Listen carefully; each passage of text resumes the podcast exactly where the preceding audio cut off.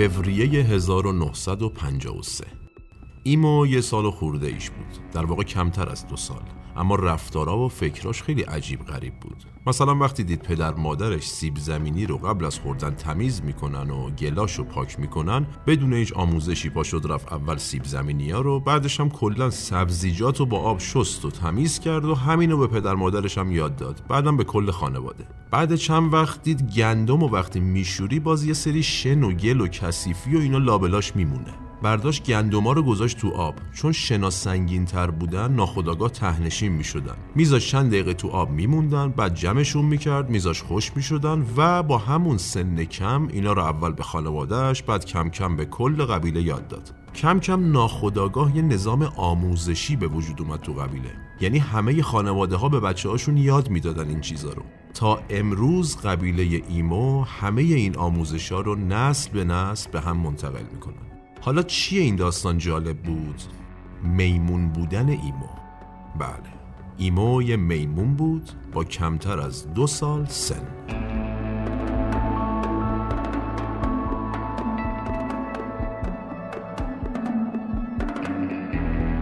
سلام من احمد هاشمی هستم و شما اپیزود اول پادکست مورخ رو میشنوید که در 15 آذر ماه 1399 منتشر میشه. ملتی که تاریخ خود را نداند محکوم به تکرار آن است. ما در پادکست مورخ هر بار یکی از پازل های تاریخ جهان رو کنار هم می‌ذاریم. نوش گوش هاتون.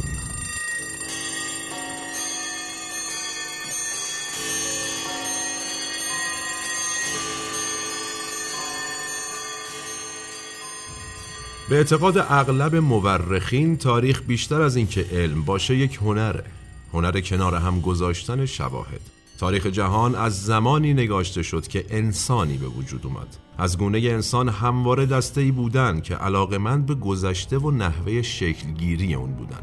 ما در پادکست مورخ به شکلگیری تاریخ جهان می‌پردازیم و برای شکلگیری این تاریخ اول به نگارنده های تاریخ نیاز داریم. نگارنده ها یعنی انسان ها ما در این قسمت به تاریخ شکلگیری انسان می‌پردازیم. منابع پادکست مورخ نوشته های فیلیپ فرناندز، کریس هارمن و تحقیق و پژوهش های تیم پادکست مورخ از سایت های مرجع تاریخ جهانه.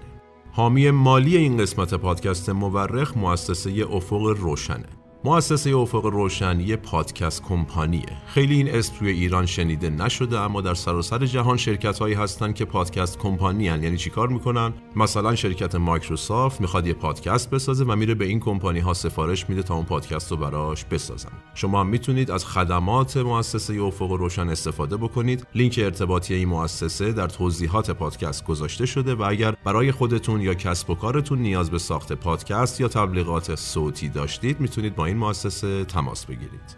اما موضوع این قسمت. پس فکر می‌کنید انسان هستیم؟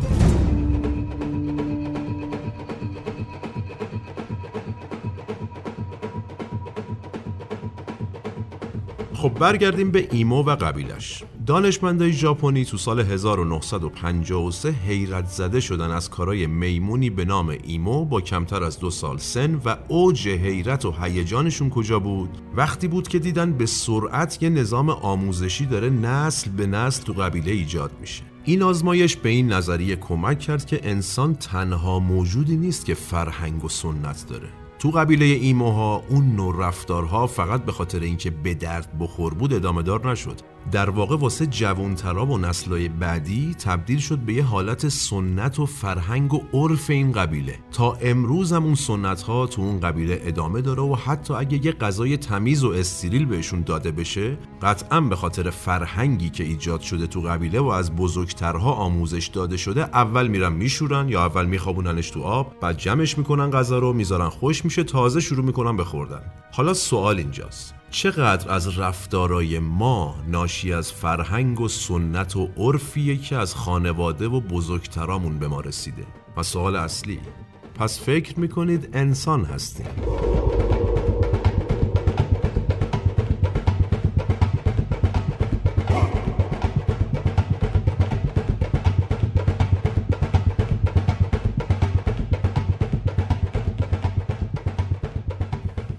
نمونه های اثبات وجود فرهنگ تو گونه های مرتبط به غیر انسان خیلی زیاده. البته که فرهنگ بشر هنوز به طرز غریبی منحصر به فرده ها حالا یعنی چی؟ یعنی سریعتر از گونه های دیگه می‌تونه تغییر کنه و به صورت گسترده و با سرعت زیاد پخش بشه. اما برای درک فرهنگ انسان ها ما قطعا نیاز داریم به اینکه بیایم گونه های دیگر رو تو جهان بررسی کنیم. که این اتفاقی که چالش های زیادی هم به همراه داره. مثلا سال 1986 تو کنیا. صاحبان قدرت تو قبیله بابونها غذاشون آلوده بوده. می‌خورن خیلی اتفاقی همشون مریض میشن میمیرن. بعد از اونا کسایی که میان سر کار یعنی به قدرت می‌رسن یه سیاست آزادتری رو انتخاب می‌کنن برای حکومت. یعنی چی؟ یعنی به جای قدرت طلبی و جنگ و اینا میان از صلح و روابط دو جانبه استفاده می‌کنن. چیزی شبیه به دموکراتای امروزی. اما چیزی که دانشمندای کنیایی رو تا سرحد مرگ متعجب کرد چی بود؟ اینکه بابونها نوعی بوزینه هستن. عجیبه. دولت جدیدی که تو قبیله بابونها به قدرت می‌رسه میاد به جای جنگ و قدرت طلبی برای جلب جفت ماده در قبیله رو باز می‌ذاره. میگه آقا اگر بابون نر دیگه ای هم که غریبه بود خواست بیاد تو ما مشکلی نداریم. هر بابون نری که می‌تونست بدون جنگ و خونریزی و با روابط دو جانبه نظر ماده خودش رو جلب کنه مورد قبول کل قبیله بود. اینو کردن قانون. در صورتی که قبلش نه غریبه ای می‌تونست بیاد و جلب نظر ماده فقط با جنگ و خونریزی بود. از این مثالا و رفتارهای سیاسی فرهنگی بین مثلا دلفینا، فیلها، موشای صحرایی و گونه های دیگه خیلی دیده میشه و این اتفاقات این فرضیه رو که انسان به راحتی می‌تونه از دیگر موجودات مجزا باشه رو واقعا زیر سوال می‌بره. حالا سوال چقدر از اتفاقات سیاسی و فرهنگی اطراف ما تو جهان شبیه سیاست بابونها تو حکومتشونه؟ سیاه و سفید، قرمز و آبی، دموکرات و جمهوری خواب و هزاران اسم دیگه. و برمیگردیم به سوال اصلی این اپیزود. پس فکر می‌کنیم انسان هستیم؟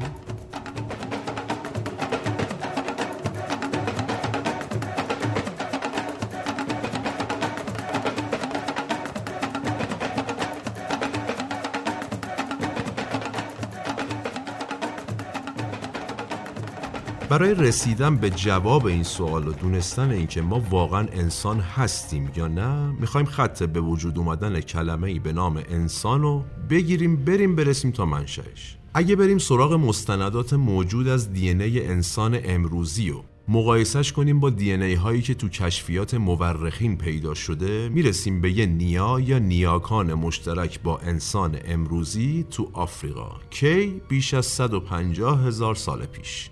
حالا اگر این عدد رو بکنیم 5 تا 7 میلیون سال پیش می‌رسیم به یه نیای مشترک خودمون با شامپانزه ها و حالا اگر این عدد رو دو برابر کنیم چی؟ یعنی 10 تا 14 میلیون سال پیش می‌رسیم به یه سری فسیل که یه اشتراکاتی بین نیای انسان و یه سری میمونهای بزرگ نشون میدن. و جالب اینجاست که اگه با همین فرمون بریم عقبتر به جایی می‌رسیم که تفاوت انسان با سایر گونه های موجود در جهان چند پله بیشتر نیست.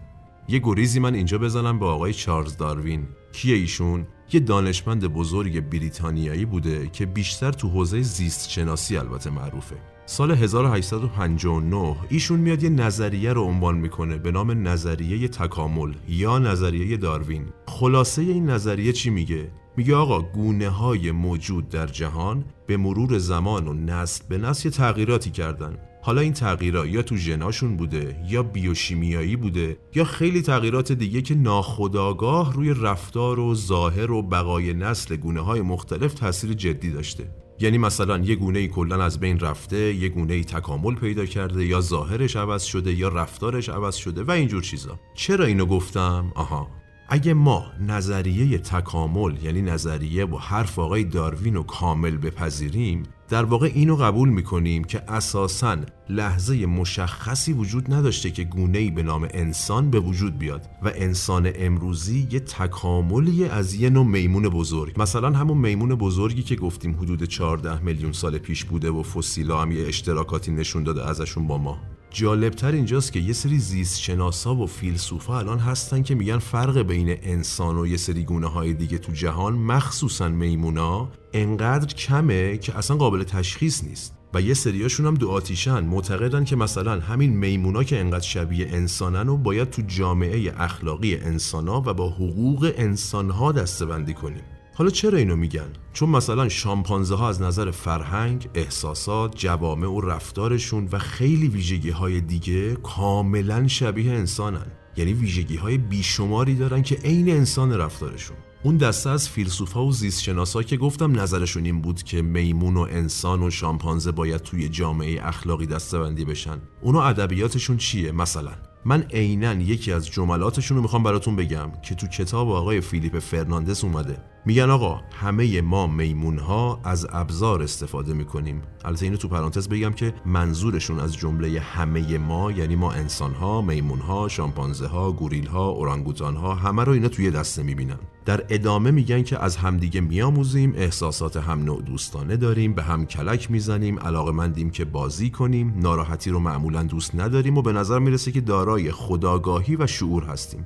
این جمله عینیه که از اعتقاد اون دسته نوشته شده. حتی مثلا یه آقایی به نام دایامنده که یه فیزیولوژیست و مورخه. علاوه بر اینا یه استدلالی داره دیگه ترکونده. میگه انقدر بدن و رفتار ما شبیه شامپانزه هاست که باید برگردیم از اول گونه خودمون رو به عنوان نوعی شامپانزه طبقه بندی کنیم. اینم به حال نظر ایشونه دیگه. پس تا اینجا در رابطه با چی صحبت کردیم؟ در رابطه با تاریخ نیای انسان، شباهتاش با گونه های دیگه، نظریه هایی که در این باره وجود داره و چالش هایی که توی سری از این نظریه ها وجود داره. مثلا همین آخری استدلال آقای دایامنده. حالا سوال داستان نوع بشر امروزی که ما به نام انسان می‌شناسیم واقعا از کی شروع شده؟ یعنی روند تکاملش چجوری بوده؟ و بذاریم برگردم به سوال اصلی اپیزود پس فکر می‌کنیم انسان هستیم؟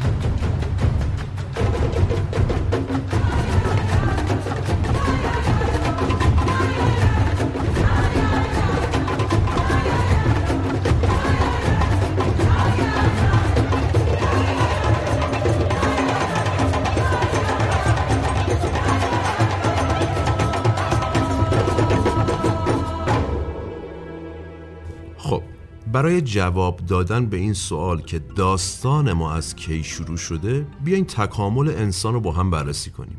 اوایل سال 1891 کجاییم؟ اندونزی. محققین یه سری استخونا و شواهدی پیدا می‌کنن که تخمین می‌زنن مال حدود 1.5 میلیون سال قبل بوده. تو چند سال آیندهش این استخونا کاملتر میشه یعنی جمجمش پیدا میشه جاهای دیگهش پیدا میشه میان اینا رو می‌ذارن کنار هم. یک گونه ای رو می‌بینن که جمجمه هاشون ارتفاع کمتری از انسان امروزی داره ولی ارزش بیشتره. کم کم فسیلای مختلف دیگه که از جاهایی مثلا مثل چین مثل شمال آفریقا حتی آلمان و گرجستان پیدا می‌کنن میارن دور هم جمع می‌کنن. اول شروع می‌کنن تحقیق کردن که آقا اینا مال همه. به این نتیجه می‌رسن که همش مال یه چیزه مال یه گونه است. اینو که کامل می‌کنن می‌بینن خب این چقدر شبیه انسانه. فقط لگنش خیلی بزرگه. جمجمش هم که خب همه حالت ارتفاعی کمتر و عرض بیشتر داره و قطعا هم این روی دو پا را می‌رفته. دور برای این فسیلا هم چیز خاصی از اشیا یا چیزی که این گونه ساخته باشه پیدا نمی‌کنن. اون زمان اسم این گونه رو می‌ذارن هومو ارکتوس یا همون انسان راست قامت. پس چی شد؟ هومو ارکتوس شبیه انسانه جمجمش ارتفاع کمتری داره عرض بیشتری داره و لگن بزرگتری هم داره نسبت به انسان امروزی.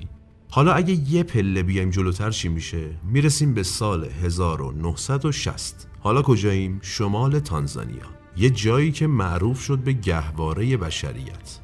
خانم و آقای لیکی یعنی لوئیس و ماری لیکی که واقعا تاثیر جدی داشتن تو تاریخ تکامل انسان که آثاری پیدا می‌کنن از استخونای یه گونه ای از انسان که جمجمش بزرگ بوده ولی دندونا و فکش کوچیک بوده. مطمئن نبودن که روی دوتا پاش حرکت می‌کرده. بعد شروع می‌کنن بررسی کردن. متوجه میشن این چیزایی که پیدا کردن حداقل مال دو میلیون سال قبله. یعنی بیش از یک میلیون سال قبل تر از هومو ارکتوس تو جمجمه این فسیلایی که پیدا کرده بودن یه آثاری از بروکای مغز پیدا میشه. دانشمندا تو اون زمان معتقد بودن که این بروکای مغز همون قسمتیه که مربوط به تکلم انسانه یعنی دستور تکلم میده.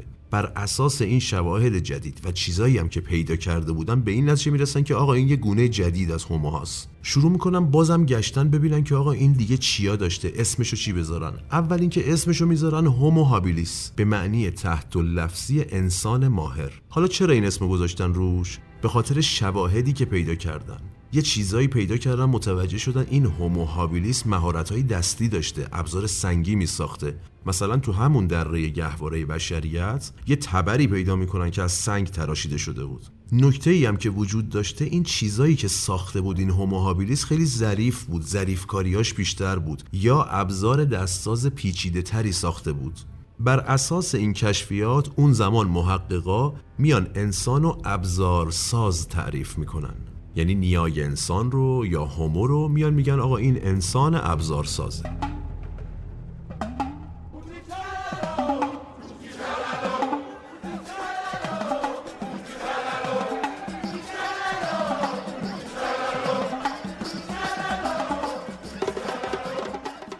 حالا یه مقدار میایم جلوتر. سال 1984 حالا کجاییم؟ کنیا. یه سری فسیلایی کشف میشه که وقتی اینا رو می‌ذارن کنار هم اول فکر می‌کنن همون هومو ارکتوسه ولی وقتی بیشتر میان تحقیق می‌کنن روش می‌بینن آقا هم جمجمش باریکتره هم کلا اسکلت بدن لاغرتره. هومو ارکتوس لگنش بزرگ بود این لاغرتره پاهاش بلندتره و لگنش خیلی شبیه تر به انسان امروزیه. و از همه مهمتر تاریخ این فسیلا هم برمیگرده نهایتا به 800 هزار سال قبل.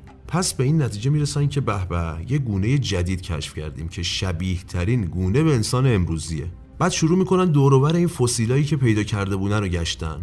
تبر پیدا می‌کنن ساتور پیدا می‌کنن چیزایی که خیلی ظریفتر و متنوعتر از قبل بود. در واقع خلاقانه ترین وسایلی که هوموها ساخته بودن و تا حالا کشف شده بود و اونجا کشف می‌کنن. محققا تقریبا میگن آقا خودشه این دیگه انسان مدرن امروزیه. اسمشو چی می‌ذارن؟ هومو ارگاستر یا انسان کارگر.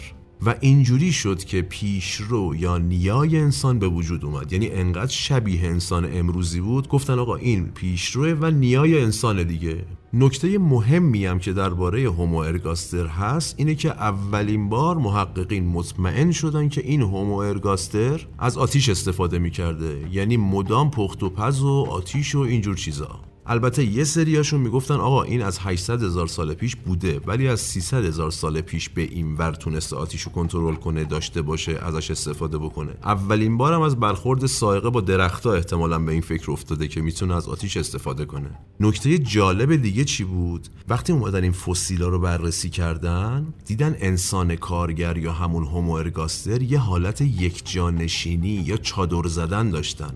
اولین بار بود که همچین چیزی کشف می‌شد. اومدن یه ذره اینور اونور رو گشتن دیدن اه اینا شکار می‌رفتن گوشت حیوونا رو میخوردن. ظاهرشون هم که خیلی شبیه انسان هست. آقا دیگه این خودشه این دیگه پیشرو نیای انسانه. خیلی از کارهای انسان امروزی رو انجام می‌داده. توی این بررسی فسیلا به این نتیجه رسیدن که این هومو ارگاستر استخون مردگانش رو جمع می‌کرده یا کلی سنت های شبیه کارهای مذهبی داشته. اینا هم که دیدن دیگه مطمئن شدن که این قطعا نیای انسان.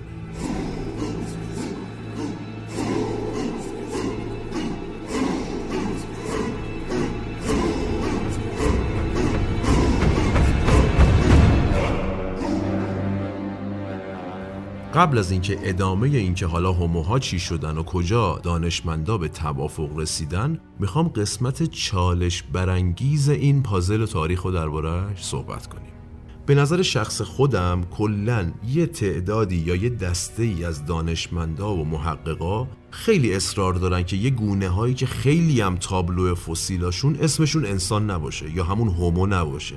یعنی قبل از این هوموهایی که گفتم کلی نیای مشترک با انسان امروزی میشه پیدا کرد. ولی اومدن اسمای عجق وجق روشون گذاشتن. به قول خود آقای فیلیپ فرناندز اومدن اسمایی گذاشتن که تنین نام انسان توشون کمتر باشه. یعنی یه حالت نجات پرستانه بین انسان و گونه های دیگه. مثلا به یه سریاشون میگن پیتکانتروپوی یا به یه سریای دیگه میگن پیتکانتروپوس که معنیش یه چیزی مثل میمون انسان میشه. یعنی انسان نیست میمونم نیست. یا تو واژه شناسی تاریخی بیشتر به این موجودات میگن استرالوپیتیسین. که به معنی یه موجود میمون مانند جنوبیه که دانشمندان میگن آقا این یک میلیون سال پیش توی اتیوپی امروزی زندگی می‌کرده. یعنی خیلی گیرن که هومو روش نیاد. کلا خلاصه خیلی اصرار دارن بگن اونا تو گونه انسان نیستن یا فقط جزو تبار انسانن. یه مثال بزنم.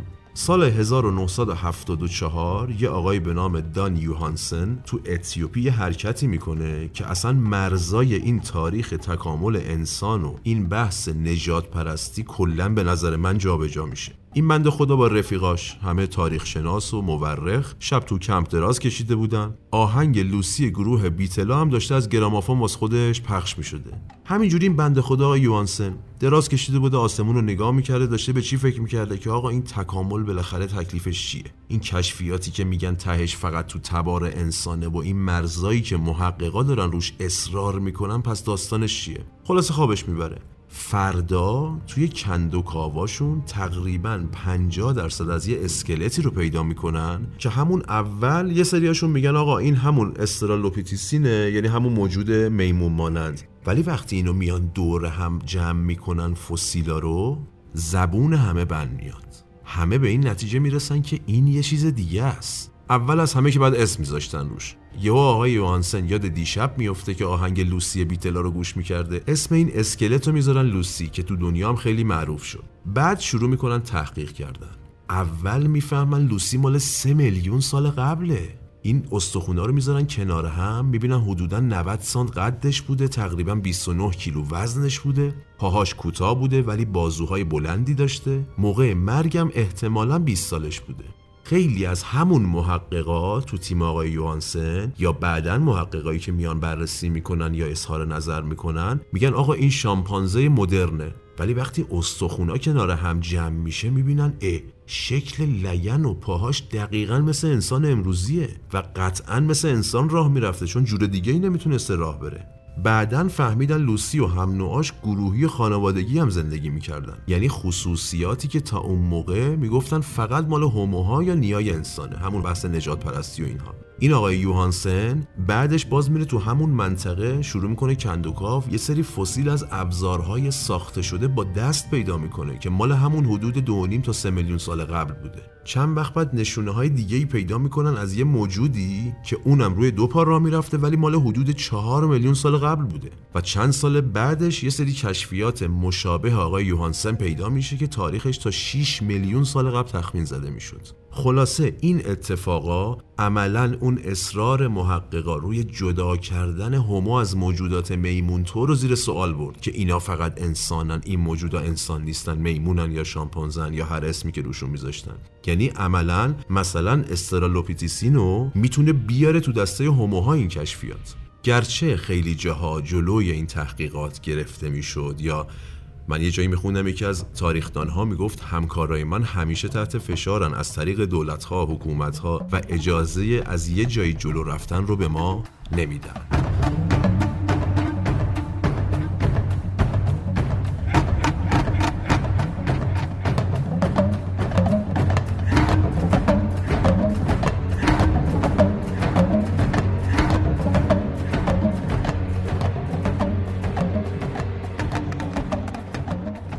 در نهایت بعد از کلی کش و قوس توی این تاریخ و بین محققا و دانشمندا که تو حوصله این پادکست نیست می‌رسیم به انسان خردمند یا هومو ساپینس که اولین بار توسط کارل مطرح شد و این انسان خردمند یا خردورز و همین انسانای امروزی یعنی من و شما می‌دونن و معتقدن اغلب ژنهاشون برمیگرده به آفریقا. اما باز یه نکته چالشی اینجا وجود داره که ثابت می‌کنه فقط انسانها گونه هایی نیستن که ادعای شعور و خرد داشتن تو طول تاریخ. مثلا یه گونه به نام هومو نئاندرتالنسیس وجود داشته به معنی از دره نئاندر چرا این اسم روشون گذاشتن؟ سال 1856 بقایای این گونه تو جایی به نام نئاندر تو شمال آلمان پیدا شد این گونه حدوداً سی هزار سال پیش منقرض شده. اما محققا آثار و شواهدی پیدا کردن که به این نتیجه رسیدن اگه آمیزش و تولید مثل و معاشرتی بین گونه ما انسانها و هومو ناندرتالنسیس ها وجود داشت الان تو خیابون اونا رو می‌دیدیم.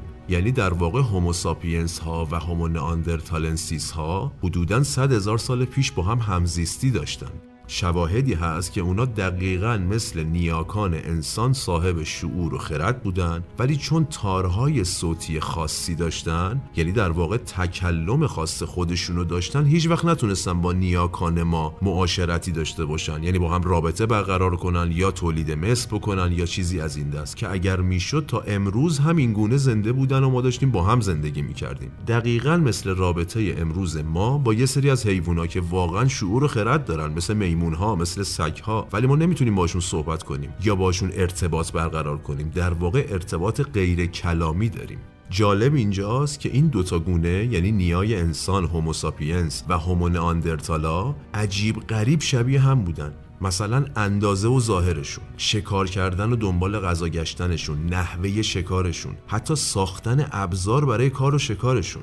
یعنی خیلی از آداب و رسومشون کاملا یکی بوده. مثلا به بزرگترا و پیرهاشون احترام میذاشتن ازشون مراقبت می‌کردن مرده هاشون رو با علامت های مشخص دفن می‌کردن که این معنی داشتن یه سری سنت و مذهب و اینها بوده. اما چالش داستان کجاست؟ اینجاست که یه سری از دانشمندا مخصوصا تو قرن 19 هم که تا الانم ادامه داره یه حالت نجات پرستانه نسبت به نئاندرتالا دارن که من خودم اصلا سر در نمیارم. یعنی اصرار دارن که آقا اونا شبیه انسانا نبودن.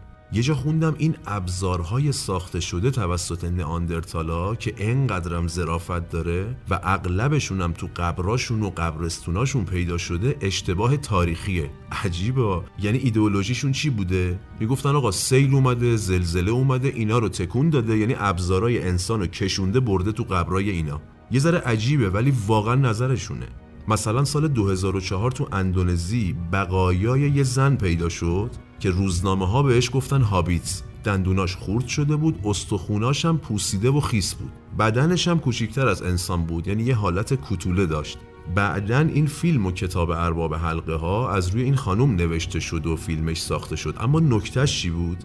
مغز این خانم حتی کوچیکتر از مغز شامپانزه ها بود. ولی ابزارایی کنارش پیدا کردن که عمرن غیر از خلاقیت نیای انسان نمی‌تونست کسی اونا رو بسازه.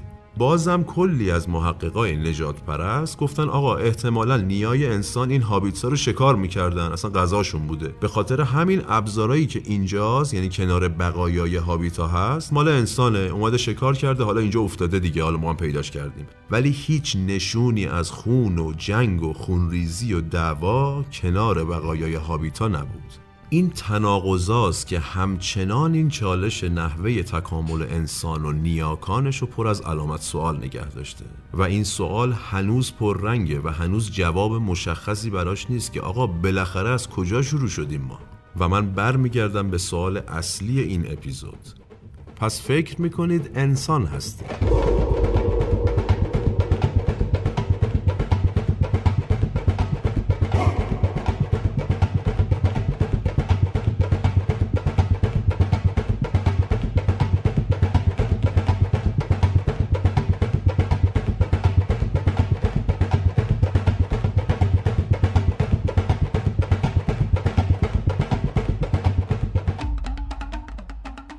از همه این چالش ها و اختلاف نظرها که بگذریم تو بحث تکامل انسان و اینکه انسان اساسا از کجا و کی به وجود اومده یه نقطه ای هست تقریبا 150 هزار سال پیش. همه دانشمندا و محققا روش توافق دارن. یعنی میگن آقا الان اگه تو آینه نگاه کنیم تقریبا همون هوموساپینس ها رو می‌بینیم که از اون موقع وجود داشتن. حالا یه خود تغییر کردیم دیگه شدیم اینی که الان هستیم. یعنی در طول 150 هزار سال تغییراتی در حالا صورت و نحوه راه رفتن و فرهنگ و اینا به وجود اومده. شدیم انسانهای امروزی که الان تو خیابون و ماشین و این ور اونور می‌بینیم.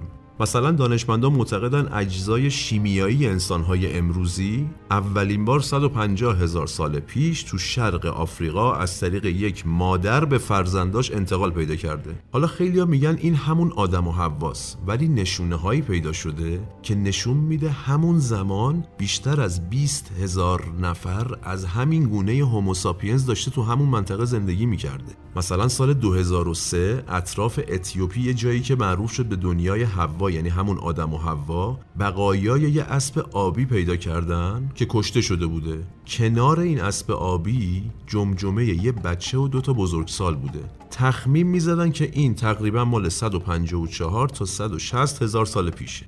دقیقا شبیه انسانهای امروزی بودن فقط هیکلشون درشتر بوده. یعنی مثل اتفاقی که برای ما داره میفته مثلا می‌بینیم نسل بعد از ما هیکلاشون کوچیکتر شده یا بزرگتر شده.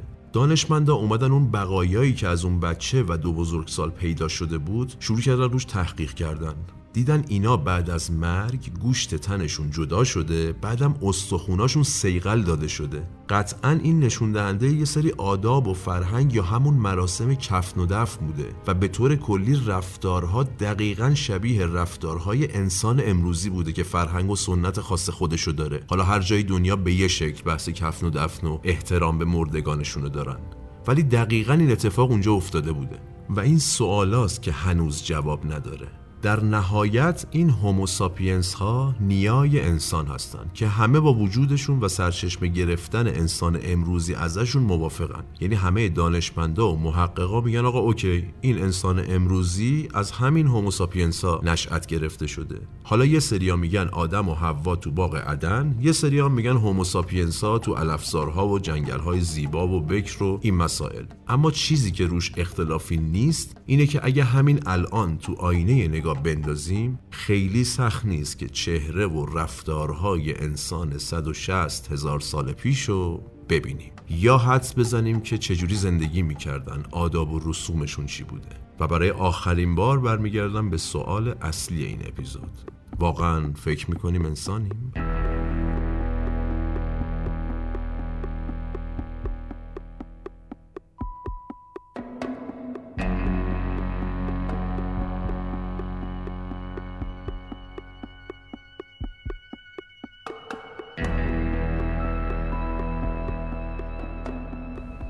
من خودم جواب مشخصی به این سوالا نمیدم. یعنی سعی کردم تو این اپیزود همه حرفا و اتفاقاتی که بر اساس شواهد اتفاق افتاده رو به زبون خودمون ساده بگم. البته خیلی مختصر. با شماست که ما رو فقط انسان ببینید و زایده آدم و حوا یا گونه ای از شامپانزه ها که در طول میلیون ها سال و بنا به شرایط و محیط و تغذیه تغییر کرده و شده انسان امروزی.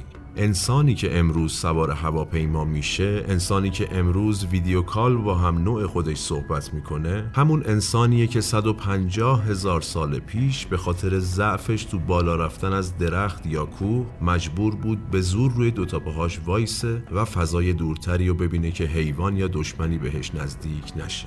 همون انسان امروز به دو پا بودنش افتخار می‌کنه. من خودم که هنوز نمی‌دونم کلمه انسان درسته یا حیوان دوپا ولی اینو می‌دونم که شاید سخت باشه قطعی بتونیم بگیم انسان از کجا اومده. اما اینکه بتونیم بگیم به کجا داره میره خیلی کار سختی به نظر نمی‌رسه.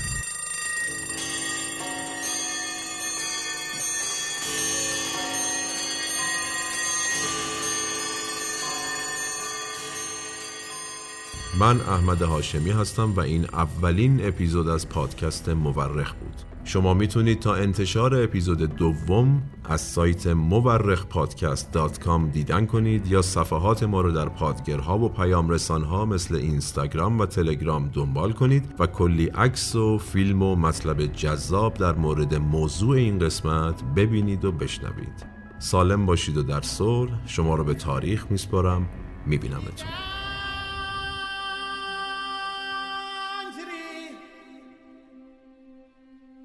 Yamato!